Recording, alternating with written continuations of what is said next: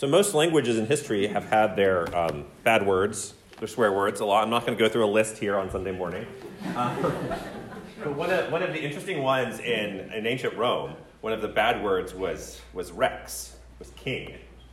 They didn't like the word king. There were seven kings of Rome, starting with, with Romulus, um, from Romulus and Remus fame, as we all know. Um, but the last one was, his name was Lucius um, Tarquinius and he was around like the fifth century or sixth century BC. And so like 525 to 509, he was the seventh king of Rome. And um, what happened was um, this, this incredible event where his son, he was uh, Tarquinius was out to battle, and his son assaulted the daughter of another Roman uh, nobleman. And so the nobles like rose up and were like, well, "We don't need a king. Like, what's what is this going on?" And um, and they they exiled him. They sent him out. Uh, the, the figure, the central figure in this plot was a guy named Lucius Brutus, who, if you remember from um, 11th grade uh, English, uh, was in Julius Caesar, et tu Brute, was, was the same family name, was the same Brutus. And they had this oath that they were going to score called the Oath of Brutus to never have a king over them again.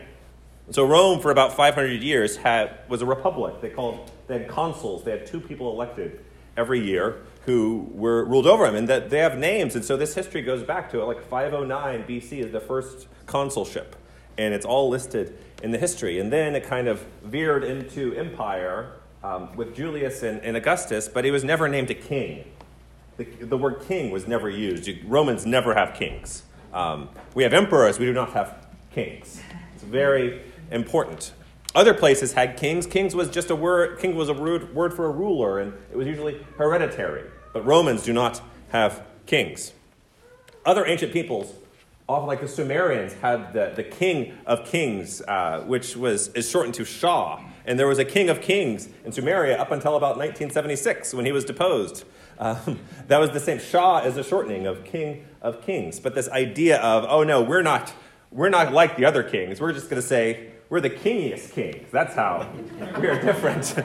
um, that from, you know, like everyone, all the kings, they just want to be different from each other. There's, there's only so much territory or people or resources that you can hoard. And eventually you have to start like building up these narratives and these traditions like, well, you know, you think you're a king. I am the king of kings. Well, I'm the king of the king of kings.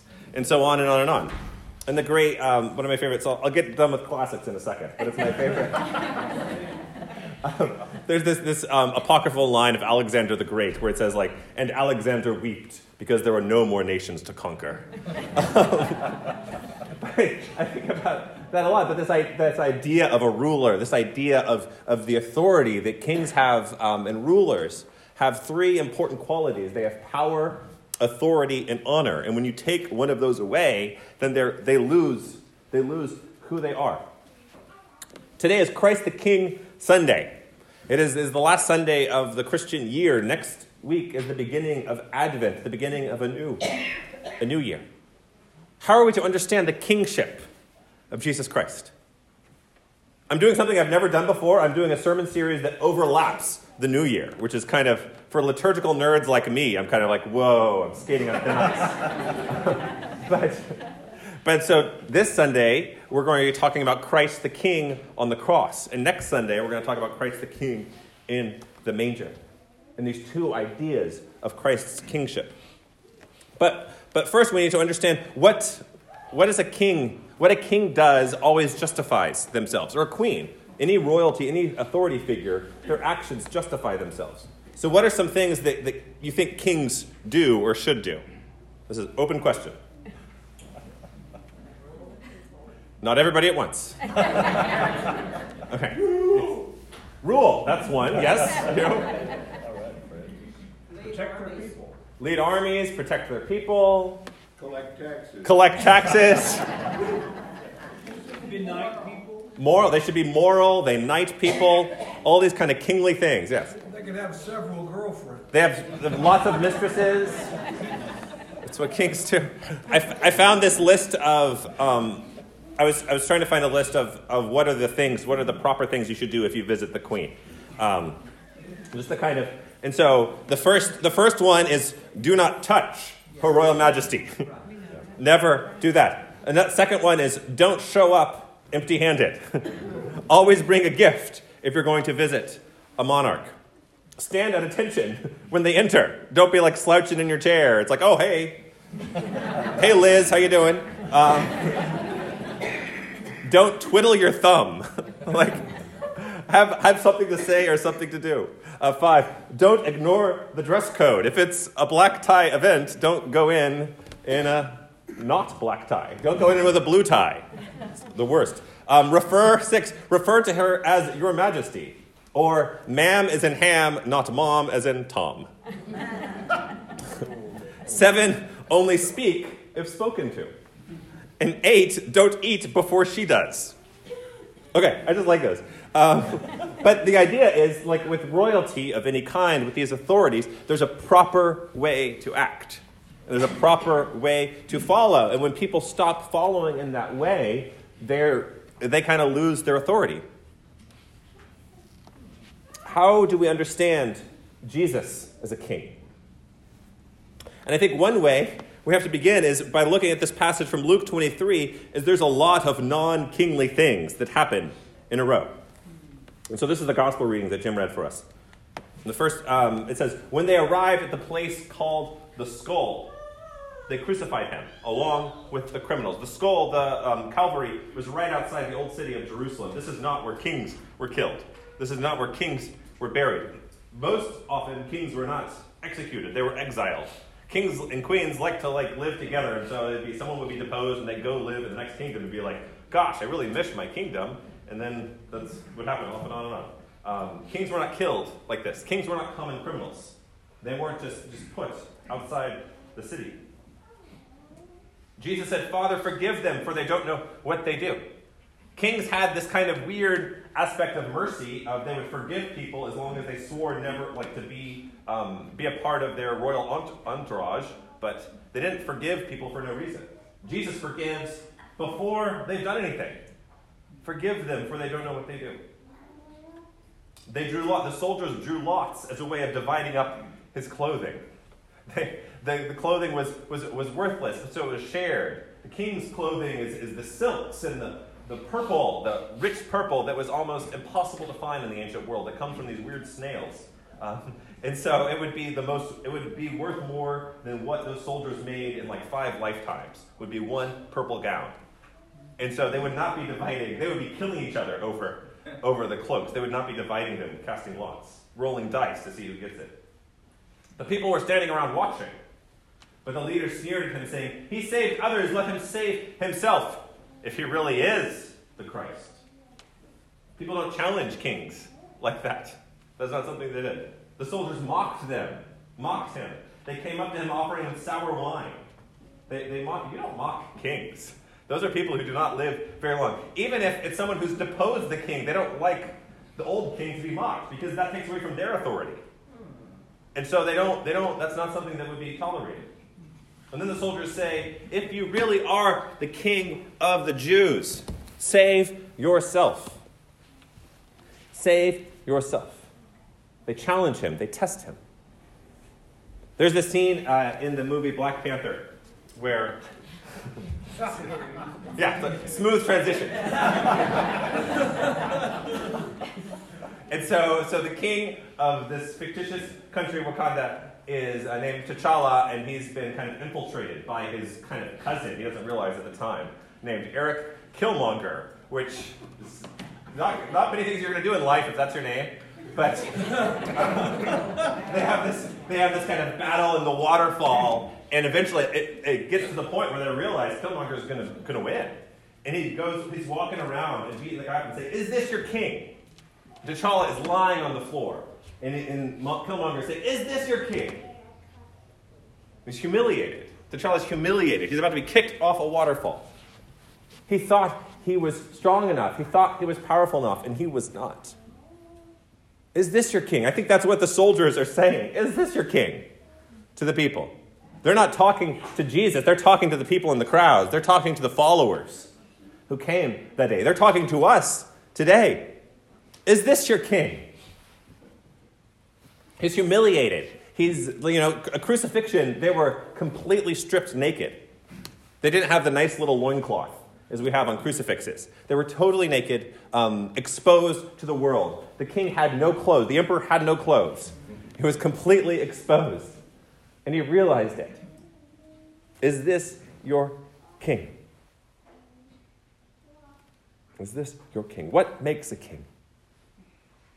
I already said authority, power, and honor, but the authority that Jesus shows on that Friday is not the authority of Caesar or the authority of Herod or the authority of Queen Elizabeth. The power that he has that day is not the same authority. That the honor that he has that day is not the same authority. They're all entirely inverted. They're all entirely inverted. And we see it. We see the ultimate kingship of Jesus on the cross and described by Paul in this letter to Colossians. And Paul goes into the, these details of how God's authority and kingship is revealed in this crucified, crucified man.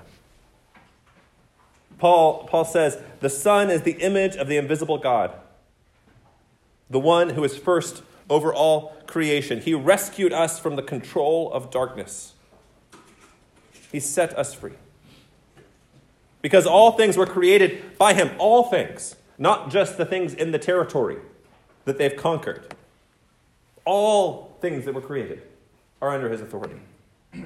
He's not fighting. There's not this kind of zero sum fight to get, like, expand the border a few more feet this way or that way. All things were created through him. The, both heavens and the earth, the things that are visible and the things that are invisible. Not just what is in front of us, not just your houses or palaces, or, or all the other, or the, the retinue that follows you, all things, invisible invisible. Whether thrones or powers or rulers or authorities, all were created by him and through him. So all the rulers, their authority comes from God through this man revealed naked on the cross. He existed before all things, and all things are held together through him. So all of creation emerges through him, but not just that, they're sustained by God. He is the head of the body of the church, who is the beginning, the one who was first born from among the dead, so that he might occupy the first place in everything. And this is, this is the key. Because all the fullness of God was pleased to live in him. So the fullness of the God who created everything is not revealed in a king with a sword or a shield or a chariot or purple. It's revealed with, with a man who was arrested and tried and beaten and crucified. He brought peace through his blood. Once you were alienated from God, Paul continues, and you were enemies from him, but now he has reconciled you by his physical body through death. In the olden days, when we just had kings, when a king died, it was like old, new king, same as the old king. They'd just be a king. They had nothing to do with your lives. If you were a tailor on a street or if you worked in a mine, the king had nothing to do with you. The king only mattered if he called you to fight for them or if he taxed you. Those were the only ways it really mattered in your life for on and on, for centuries and centuries. And so countries would be taken over, and the people who lived on the streets, 97% of the people who had no money, um, who lived day to day or farmed themselves, they didn't care who their king was. They didn't care if, it was, if they were under the king of France or the king of England or the king of Germany. It didn't matter to their lives. Their authority didn't come down to their life. The king revealed on the cross has given us the greatest gift of mercy down to our core, has affected us and led us, given us the freedom to step into new life. The only thing that is impossible for God is for God to not be God's self. The only thing that is impossible for God is God to not be love. The kings, kings constantly change the rules. A king decides whatever they want to do is what a king should do. It's like the great, the um, Richard Nixon line. If, if the president does it, it is not a crime. It is not illegal. That's it. If the president, if the president does it, it's not illegal. That's thank you. Um, that's that's how kings function. But we are offered something more. The full expression of Christ's kingship is not a crown or a sword, but his offering for us. And the full expression of the love God gives us is not to just receive it as a gift, but to offer it to others.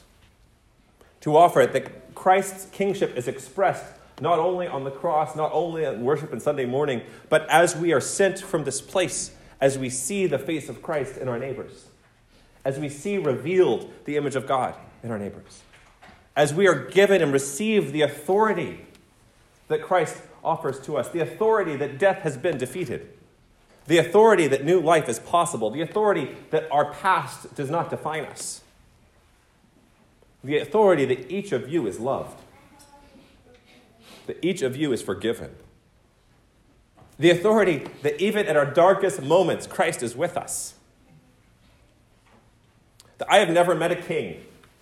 Just going to confess that. I've never met a king or anyone of royal blood. I don't believe. I think my father met Prince Philip at a meeting once. That's the closest I've ever come.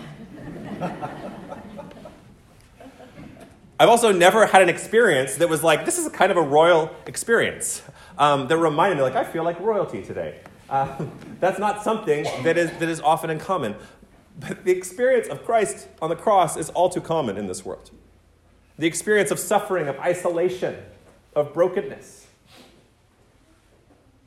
That in the darkest times of our lives, we can see clearly God's love for us. And not that it erases it, but that it's, He stands with us. The, stars of, the scars of the cross remain after the resurrection. The scars and hardships of this life are not erased, they are redeemed.